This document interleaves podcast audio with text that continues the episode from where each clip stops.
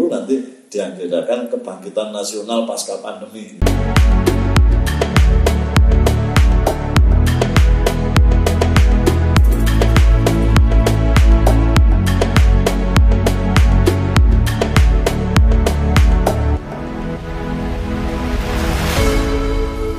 dan di Jawa Timur mungkin ya yang sering dianggap rentan ya semuanya rentan ya karena kita mau transisi itu kan berarti aktivitas ekonomi jalan sekolah jalan ibadah jalan dan yang eh, cukup dianggap rentan adalah pesantren Mas Suri. Betul. Apakah selama ini ada juga proses mitigasi khusus dari Mas Suri dan kawan-kawan ke pesantren juga? Ya, di kita ini kan menyusun namanya pesantren tangguh.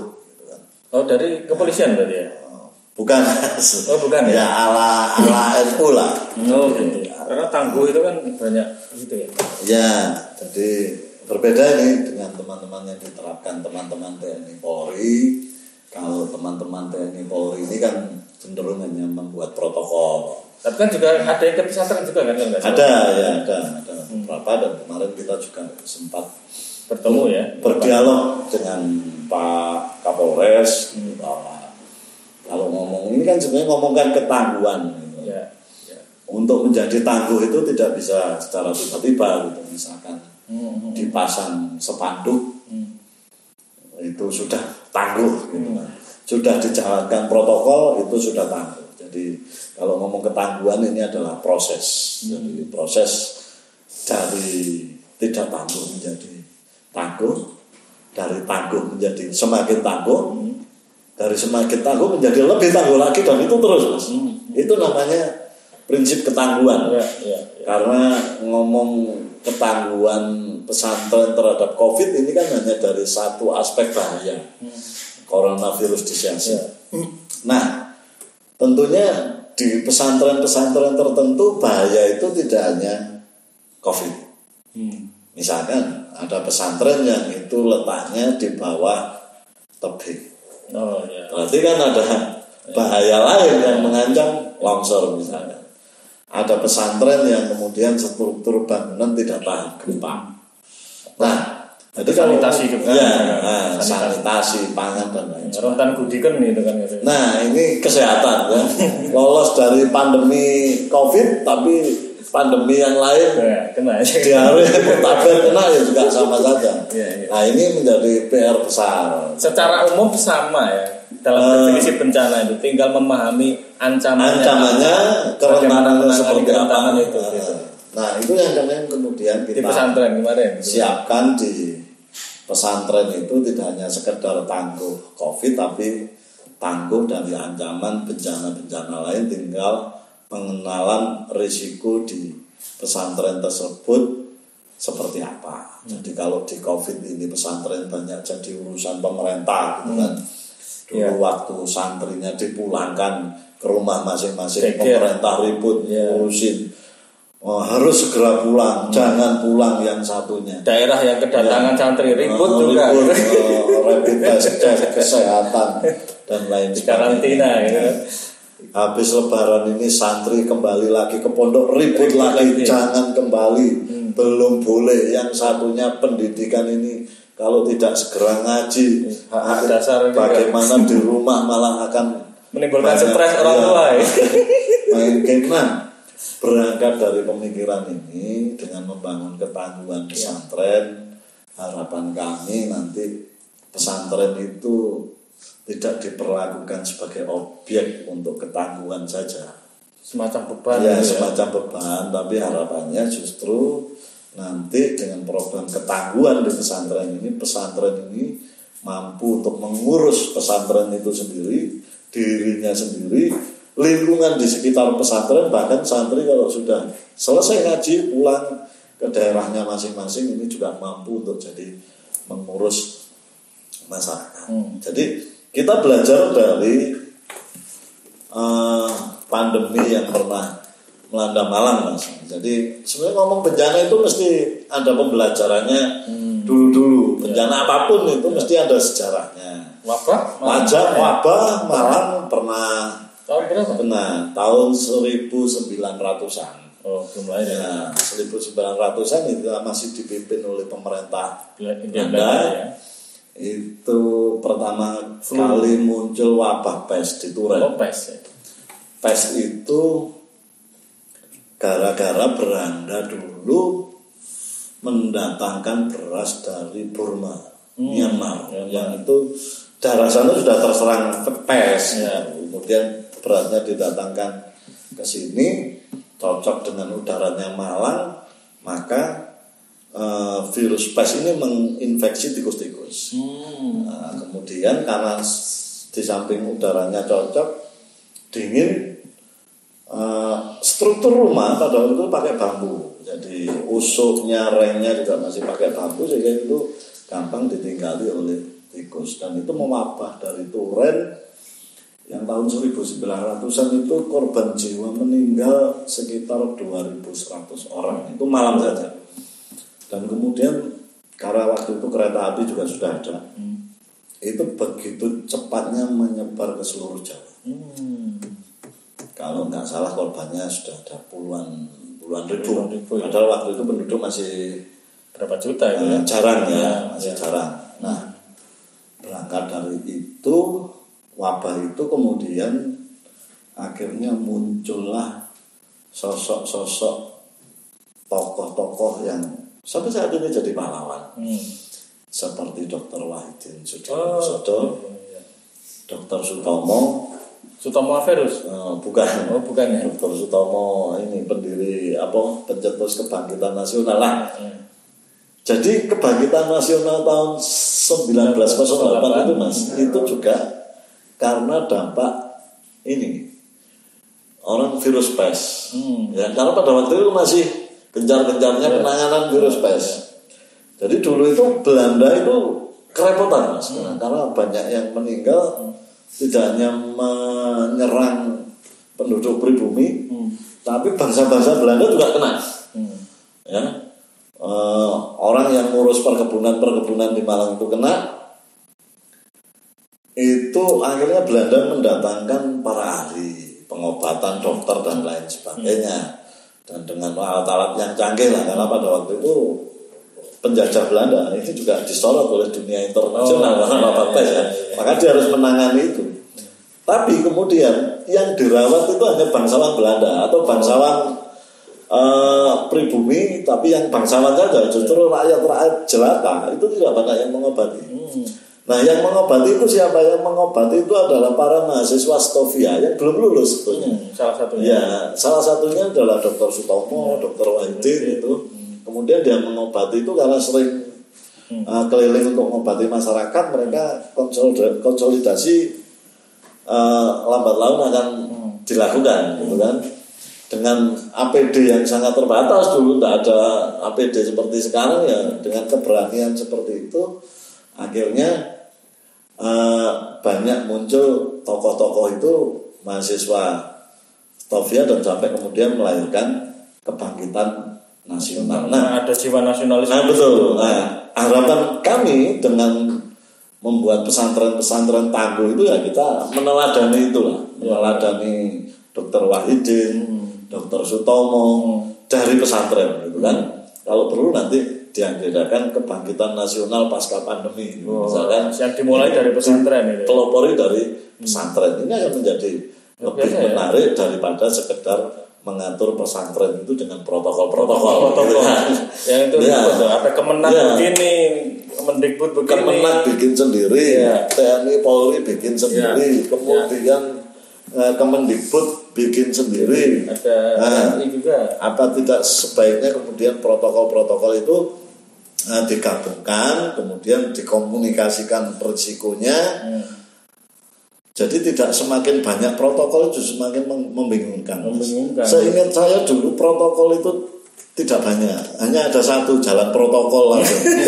Kenapa kemudian sekarang itu jadi, Jadi banyak ya? banyak protokol gitu kan protokol di rumah ibadah, protokol di sekolah, protokol di pesantren kok jadi banyak padahal dulu yang ada protokol itu Ya. cuma jalan gitu. Dan belum tentu itu pas untuk diterapkan. Nah, Kadang-kadang itu kan begitu, cocok. Nah, itu harus diuji Ya. di apa dievaluasi sampai kemudian protokol itu jadi pas karena pesantren satu dengan pesantren yang lain juga tidak sama betul. ada yang santrinya itu hanya puluhan ratusan bahkan ada yang ribuan Iya, iya. nah ini kan kalau misalkan diterapkan kebijakan satu pintu Ya. itu misalkan nah terus bagaimana pesantren yang tidak ada pagarnya Makanya di satu sisi banyak protokolnya ya maksudnya dari berbagai macam instansi itu. Di sisi lain surat dari PWNU itu juga menarik untuk urusan eh, penanganan dan bagaimana eh, mengatasi daerah baliknya pesantren itu diserahkan kepada pengasuhnya. Ya. Itu kan sebenarnya berangkat dari semangat itu Ya. juga. Di satu sisi diatur-atur, di sisi lain ada upaya untuk membangun keswadayaan dari pihak pesantren itu untuk bisa membuat pola sendiri yang sesuai dengan standar keamanan dan pengurangan resiko. Nah ini titik temunya gimana kira-kira? Nah, justru di situlah tantangannya. Jadi tantangannya. Jadi kalau saat ini kita terapkan protokol, santri harus pakai APD, santri harus sering eh, cuci tangan pakai sabun, bahkan sudah paling enggak berwudu saja santri itu sudah lima kali gitu kan. Ya. Harus pakai sabun, harus sering eh, mencuci tangannya, harus selalu mandi gitu. Nah, justru tantangannya ada di situ. Jadi bagi pesantren nanti yang akan menerapkan perilaku hidup bersih dan sehat, pesantren yang kemudian mampu mencegah dan melakukan penanganan secara cepat Hmm. terhadap virus corona ini, itu nanti pesantren yang akan jadi rujukan. Ya, ya. Jadinya Jadi model gitu jadi ya. model gitu kan. Orang akan percaya bahwa misalkan saya punya anak kalau mau mondok ya berarti saya akan cari Ya. pesantren-pesantren yang menerapkan hal-hal seperti itu. Sehingga tenang meletakkan anak ya, untuk belajar betul. di pondok ya. Ya, ini kan tantangan tersendiri ya. Di satu sisi memang ini harus mau tidak mau harus kita song-song adaptasi kebiasaan baru dengan hidup sehat dan sebagainya. Di sisi lain begitu banyaknya aturan yang eh, ten- tentu saja eh, ada dinamikanya juga. Nah, kira-kira bagaimana mempertemukan ini, Mas? Di lapangan di tahap kemarin ketika pencegahan itu ada nggak ada crash itu? Ini seharusnya tidak begini, seharusnya tidak begitu, gitu. Itu sempat nggak menjadi pelajaran untuk ke depan ini kira-kira bagaimana formatnya? Ya betul mas. Jadi situasi bencana tidak hanya bencana pandemi Ya. itu situasinya kan serba tidak menentu. Betul. Terus kemudian tidak bisa diprediksi kapan datangnya, Ya.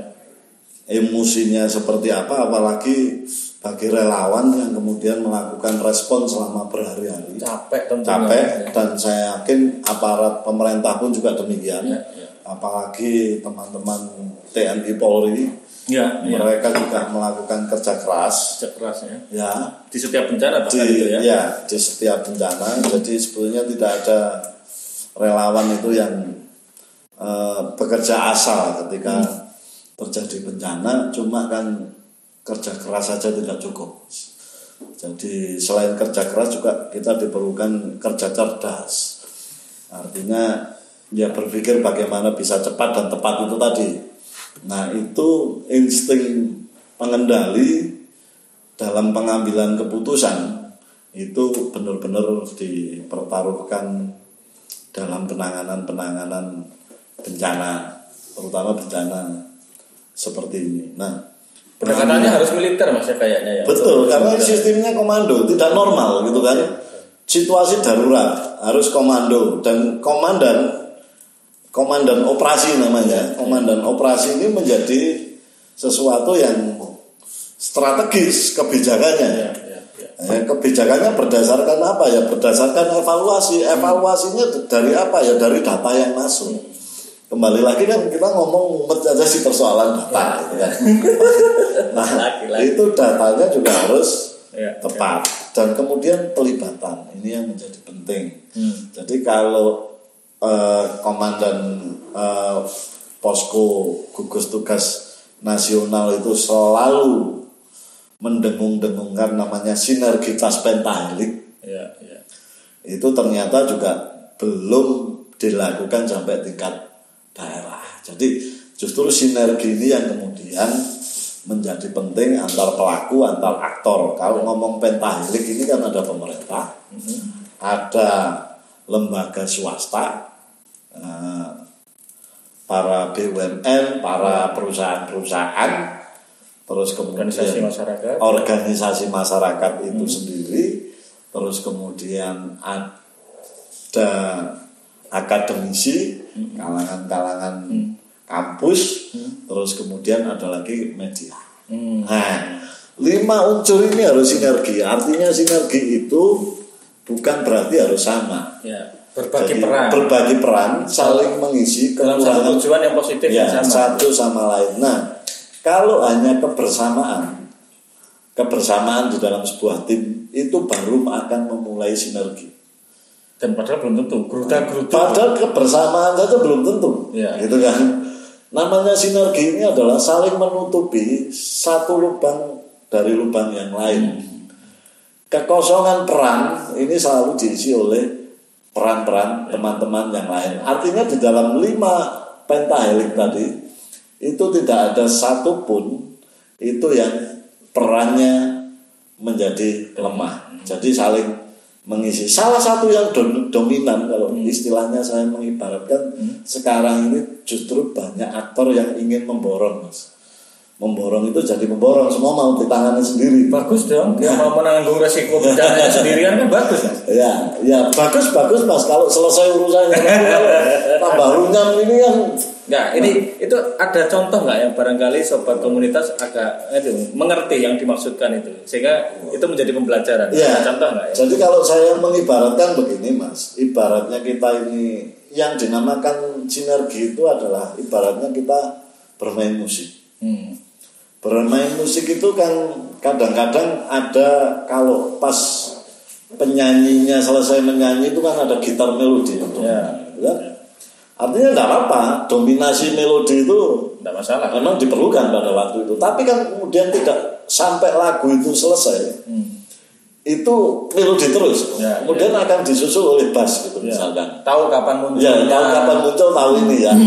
Nah, ini akan tercipta sebuah irama yang indah. harmoni. Nah, itu yang dinamakan sinergi. Nah, persoalan-persoalannya adalah hingga saat ini itu ya nggak tahu ya di setiap bencana itu mesti selalu terjadi itu Ya. banyak pihak yang ingin mendominasi Ya. Banyak pihak yang ingin membawa bahwa ini tidak ada yang bisa selain saya padahal kalau kita mau menangani bencana ini harus bersama-sama karena hanya dengan kebersamaan ini bencana akan cepat selesai ditangani Ya, di mana-mana yang namanya kolaborasi, sinergi, koordinasi itu cukup indah untuk dikatakan. tapi Ketika kemudian diimplementasikan itu di mana susah, itu sudah menjadi sesuatu yang hukum alam. Nah, untuk memudahkan memahami eh, susahnya koordinasi dan perlu ada perbaikan ke depan dalam koordinasi penanganan ini, ada contoh nggak? Ketika di lapangan itu ternyata ada yang dominan sehingga kemudian lubang-lubang yang seharusnya bisa berbagi peran tidak bisa ditutupi akhirnya. Ya, contohnya begini. Sebagian teman-teman perangkat daerah, ya tidak semuanya, ya, Hmm, hmm. ini menganggap bahwa penanganan bencana itu masih situasi normal. Oke. Ini berdasarkan keluhan-keluhan kami dari MBC, dari ranting gitu. Ketika kami punya kegiatan, misalkan harus berkoordinasi dengan kepala desa atau dengan camat atau muspika, ini masih membutuhkan surat. Oke. Ya. Jadi kalau surat menyurat bukan berarti kita itu menafikan administrasi ya. ya, ya. Saya sendiri selaku koordinator gugus tugas di NU. tingkat kabupaten itu walaupun dari NU kalau dengan teman-teman BPBD itu sudah tahu sama tahu misalkan saya itu minta eh, bantuan APD Iya. bahkan Eh, saya datang ke posko kemudian ada APD berapa misalkan saya dikasih lima Iya. saya dikasih lima dan tanda tangan eh, tanda terima. Iya. cuma surat itu tetap harus disusulkan gitu Ya, ya, ya. ya artinya ini tidak semuanya berpikir darurat Iya. gitu kan. Hmm. bahwa semuanya harus seperti normal surat diluncurkan Hmm. terus kemudian ada ACC dari pimpinan ada telah setap lah ini Iya. kalau Memperlama. bencana Iya. model ini bir- birokrasinya jadi lambat artinya sistem eh, birokrasi yang berbelit ini ke dalam darurat ini tidak diterapkan ini harus eh, harus dibuat sistem yang lebih cepat Ya. Dari satu kisah itu bisa disimpulkan nggak selama ini problem itu koordinasi itu lebih banyak di pihak aparat dan birokrat. Betul, Mas. Jadi Itu diakui berarti ya. betul. Ya. Nah terus ke depannya bagaimana nih? Nah, harapannya memang Karena pemerintah memang- itu bisa membuat sistem, Mas. Hmm. Jadi ini kan kondisi tidak normal. Kalau normal tidak apa, tapi kalau ini kondisi darurat bencana, ini bagaimana sistem surat menyuratnya? Misalkan bolehlah pakai WA. WhatsApp dulu, gitu kan? Ya. Kan bisa di screenshot. Ya. Tapi tetap kemudian surat resminya harus Ya. disusulkan, misalkan besok atau kemudian bisa lusa, ini kan bisa. Tapi yang terpenting adalah laporan dan Ya. itu memang dipergunakan untuk sesuatu yang memang akan membantu melakukan penanganan. Ya. Kadang kecurigaan teman-teman di pemerintahan itu bahwa menganggap relawan ini ini tidak semuanya membantu gitu, Oh. malah menjadikan beban. Oke. Nah ini poin ini yang kemudian pemerintah juga harus jeli melihat kapasitas relawan ini. Ya, ya, Jadi tidak semuanya relawan itu ingin mencari bantuan kepada pemerintah, ingin mengganggu program-program yang uh, operasi darurat yang sudah dilakukan pemerintah, tapi juga banyak relawan ini yang mempunyai kapasitas sendiri. Misalkan kami dari NU itu kan punya uh, alat semprot sendiri Ya. dan itu kalau kemudian eh, digunakan oleh pemerintah ini akan juga akan membantu proses penanganan percepatan Ya. Artinya Covid ini. prinsip angkutabilitas pertanggungjawaban itu tetap sebagai Tetap. prinsip, tapi jangan sampai mengganggu namanya penanganan bencana harus tepat dan cepat. Betul. Gitu ya. Nah ini tantangan ke depan masih banyak ya karena kita juga memahami bahwa kondisinya memang belum normal bahkan tadi definisinya ini normal adalah tidak normal ya. Ini PR-PR masih besar sekali ke depan ini. Jadi sobat komunitas jadi wajar saja ketika eh, sobat komunitas melihat wajahnya Mas Rudi kelihatan cukup sayu capek ini bukan gara-gara belum mandi. Jadi memang penanganan hari demi hari yang dilakukan Mas Rudi sama tim di beberapa titik koordinasi dan sebagainya itu memang melelahkan. karena jadwal mandi saya nanti setelah nyampe rumah baru mandi baru kemudian menyentuh anak istri Iya. Setelah menyentuh anak istri juga mandi lagi. ya ya ya. Luar biasa. Jadi eh, sobat lurit ini sebenarnya kelihatannya sudah menjiwai ya atau ini sudah menjadi dunianya mak sobat lurit ini. Ya. Karena dari lihat dari track record ya. karena banyak pengalaman di kebencanaan aja Mas. Akhirnya direpoti di urusan ditarik-tarik terus dan tidak bisa berkelit. ya. Siapa Ya. lagi yang kemudian untuk eh, bisa dilibatkan dalam proses ini? Dulu pernah jadi kader partai politik ya pengurus. Terus sempat menjadi eh, eh, apa pekerja sosial yang urusnya dengan pemberdayaan macam-macam itu. Juga sekarang juga bisnis juga. Ya jualan kopi ya. jualan kopi ya. Ya, bisnisnya bisnis kopi. Dari kesemuanya itu Mas Rurid paling enjoy itu di di mana jualan kopi ya? Jualan kopi ya? jualan kopi. Hmm. tapi waktunya lebih banyak di ngurusi bencana. Ya karena kan eh, ini sistem sudah tertata gitu Ya. kan. Saya ini jualan kopi mulai dari menanam ada di tanahnya sendiri ya, kan di ya kebunnya orang tua bukan tanah sendiri. Oh, iya, iya. belum diwariskan Pak. bukan tetangga lah ya. Ya bukan. Pemanen sendiri dari kebun tetangga. Karena kebun tetangga lebih ya, hijau kadang. ya.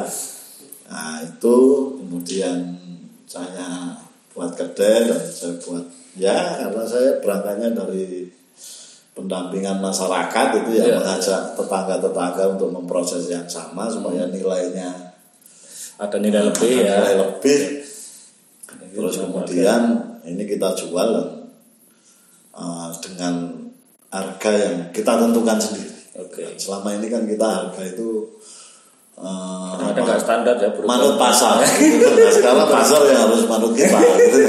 nyoba lah ini. Tadi Ya. kita buat harga sendiri nggak mau beli ya nggak apa-apa. Ya kita seduh-seduh sendiri. Ya, diminum sendiri. Diminum sendiri Kalau tidak ada yang beli ya disimpan, agar kan kopi kan tahan lama juga. Jangan-jangan gara-gara Mas Surit sudah punya usaha ini yang sudah settle sehingga santai saja untuk melakukan menghabiskan waktu di urusan kerja-kerja sosial ini. Jadi urusan dapur sudah aman ya. Jadi begitu ya Mas Surit ya. belum aman sebenarnya dalam situasi pandemi ini yang menjadi korban itu tidak hanya korban yang terkena virus ya. corona baik Virus, itu ya. ODP, PDP Ya, ya. maupun yang sudah positif. Hmm. Kita ini kan sebetulnya semua ini dampak eh, terdampak pandemi, walaupun tidak langsung. gitu kan. Kalau langsung ya yang eh, kena virus, gitu. tapi dampak tidak langsungnya apa? Itu kita ini jadi namanya kena dampak sosial ekonomi karena kebijakan yang dilakukan oleh pemerintah. Hmm. Pemerintah lagi yang disalahkan. Ya, memang eh, saya saya kalau ada masyarakat yang salah, yang katanya masyarakat itu tidak bisa dibilangi bandel dan Ya. lain sebagainya, yang salah itu bukan masyarakatnya, mas, pemerintah mas. Hmm. Karena pemerintah itu yang mengatur semuanya gitu. Termasuk kebijakan yang masalah eh, lockdown, Betul, PSBB itu. Mas Sulis sebenarnya nggak Ya, sepakat ya? itu kesalahan pemerintah ya. Hmm. lockdown terus kemudian bikin PSBB tapi ya Gitu-gitu aja. eh, apa namanya saja pembatasan sosial berskala Skala besar itu besar apanya gitu kan ini yang skala besar itu yang mana masyarakat juga masih bebas berkeliaran Ya. ke mana ke sana kemari orang mudik juga masih banyak yang lolos. Nah artinya ini pemerintah itu menjadi eh, pelaku yang paling strategis untuk Sebenarnya. melakukan penanganan ini. Tinggal kemudian kebijakan yang dilakukan itu seperti apa. Jadi kalau misalkan pemerintah itu tidak sanggup menangani ini sudah diserahkan ke saya aja selama pandemi misalkan.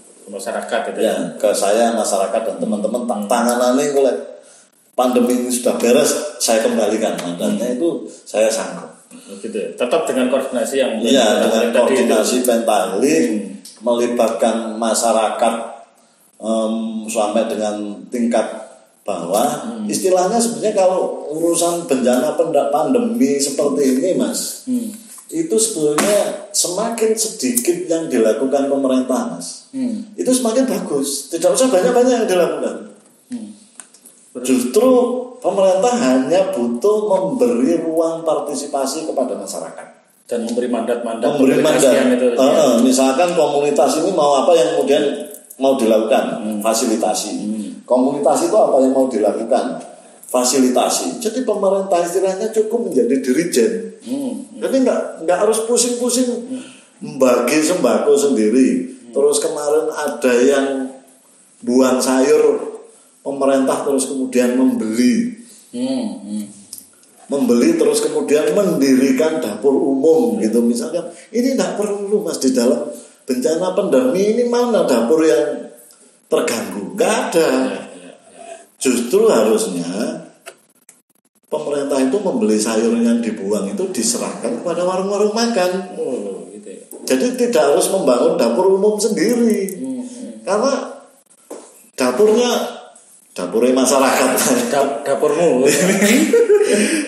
ya, Ya. ini diserahkan ma- masyarakat masih bisa melakukan masak masih bisa gitu Ya. tidak terganggu kemudian ngapain pemerintah capek-capek membuat Ya. dapur umum gitu loh kesalahan diagnosa menyebabkan kebijakan yang diberikan Nah. Iya. akhirnya apa Ini. biayanya tetap banyak terus kemudian setelah jadi masakan dapur umum masih ngantor Ya, ya. ini kan masih biaya lagi ini yang kemudian dinamakan tidak efektif kebijakannya. Karena eh, model pendataan dan evaluasinya yang kemudian tidak melibatkan eh, semua itu.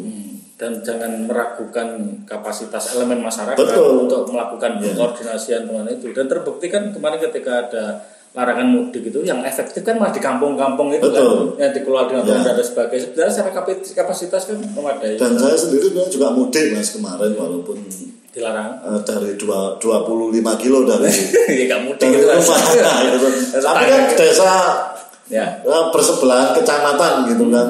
Eh, kalau tidak boleh mengistilahkan mudik itu ya pulang kampung lah kira-kira begitu ya.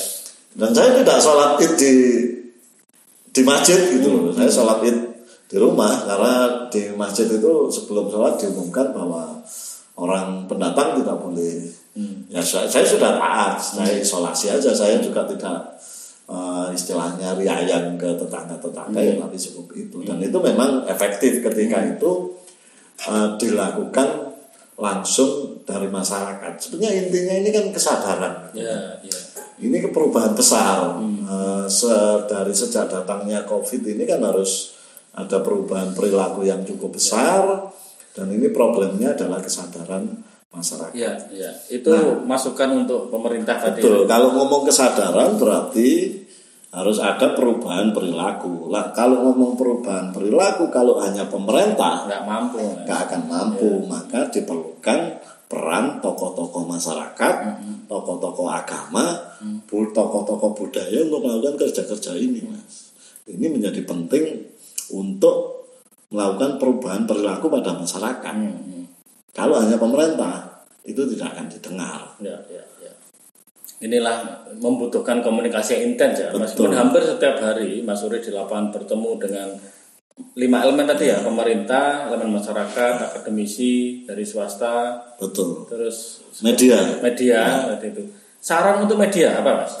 Nah, ini kesulitan kita, ini berdasarkan pengalaman kami namanya membangun eh, apa gerakan pengurangan risiko bencana itu kami membangun ini sejak sekitar tahun 2010 mas. Untuk menyinergikan sembilan apa lima lima elemen, pentahelik tadi. ya.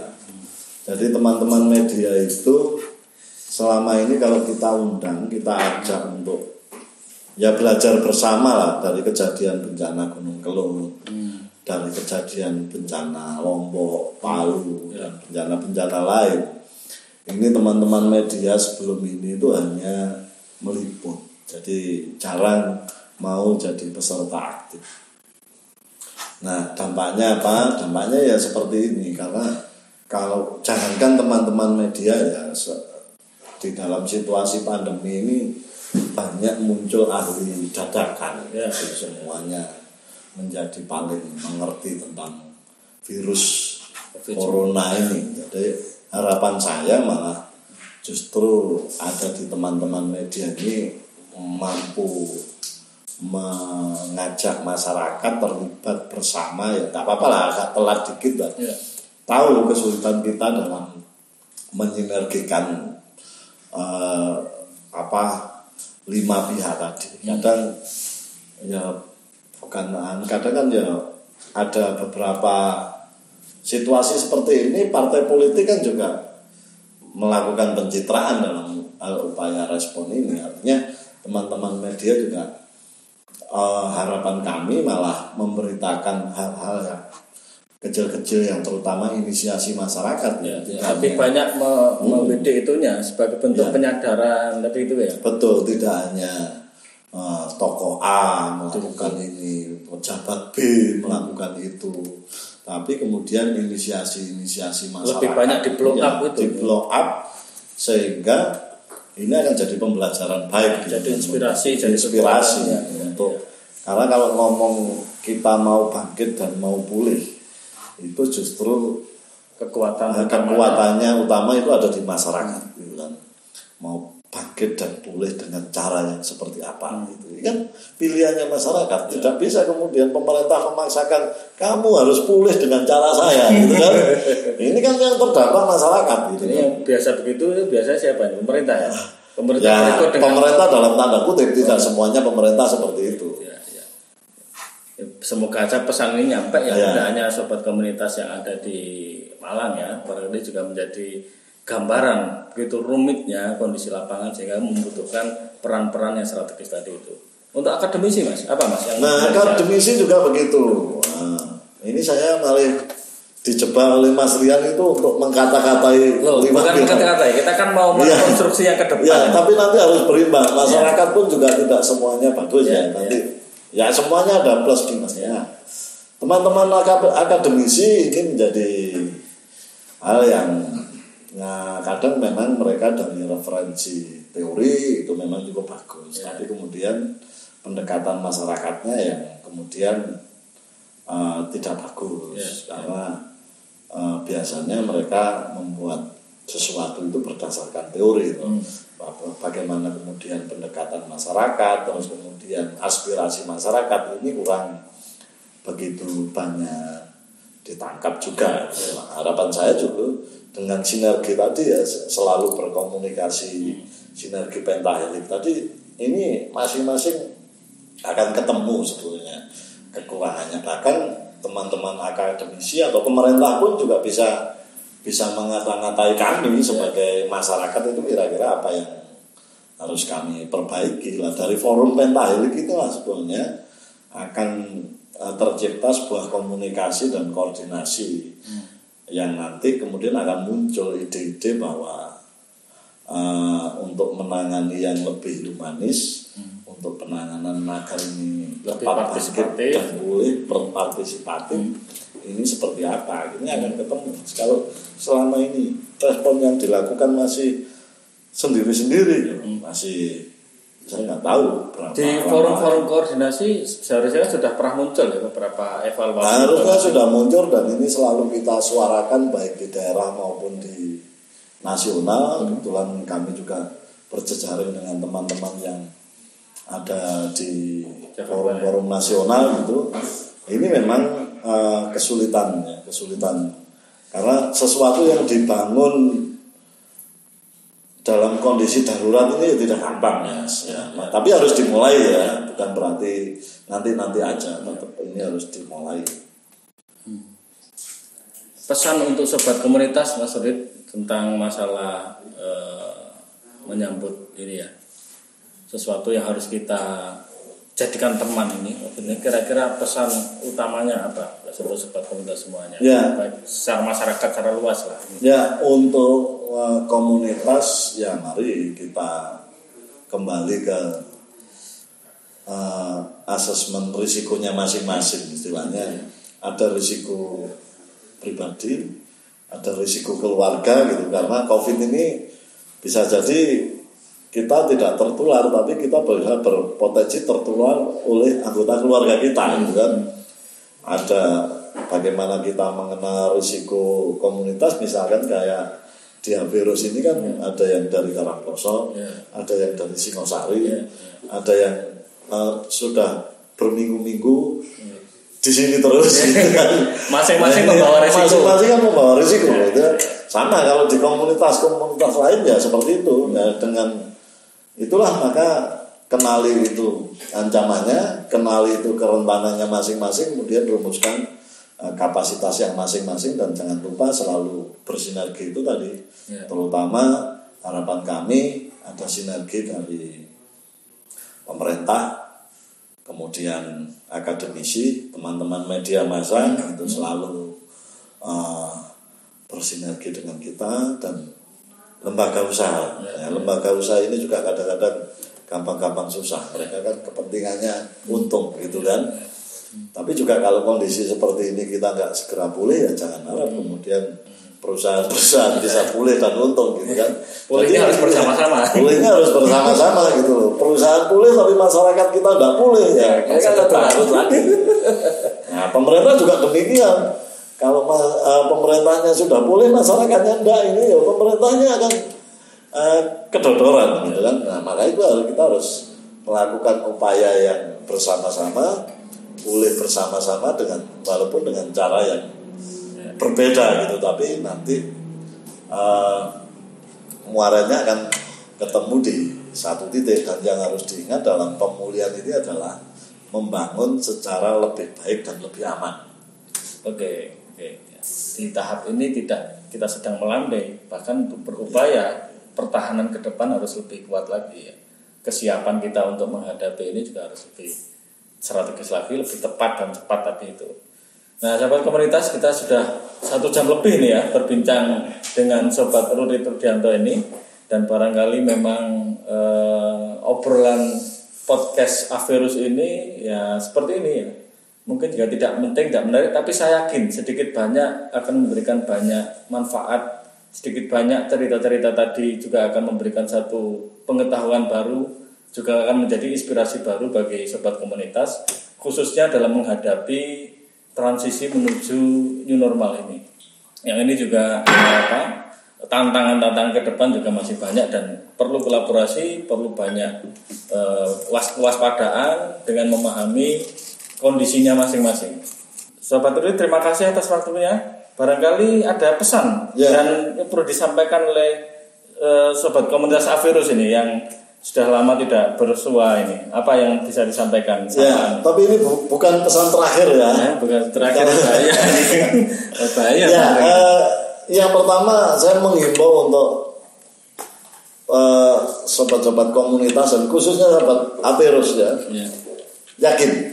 Nah, kenapa kita semua harus yakin kalau ngomong manusia, manusia ini adalah spesies yang paling mampu bertahan hidup selama ribuan tahun di bumi ini. Ya, jangankan virus corona gitu kan yang kecilnya katanya melebihi hewan yang Paling paling kecil, gitu kan dinosaurus Hmm. itu yang besarnya berkali-kali lipat daripada manusia itu kalah dengan Bisa manusia. dimusnahkan. bisa dimusnahkan gitu ya tapi saya nggak tahu itu kapan tapi yang terpenting kemudian manusia sebagai makhluk sosial ini harus yakin bahwa eh, virus corona ini akan kalah nanti pada waktunya Hmm. ya Eh, tentunya dengan usaha semua pihak yang melibatkan semua pentahelik tadi Ya. ya eh, dengan doa-doa para kiai dan para ulama itu saya pakai saya yakin semua ini nanti akan terlewati itu saja Oke. Terima kasih Sobat Rudi. Sampai ketemu. Jangan lupa untuk mampir. Salam komunitas.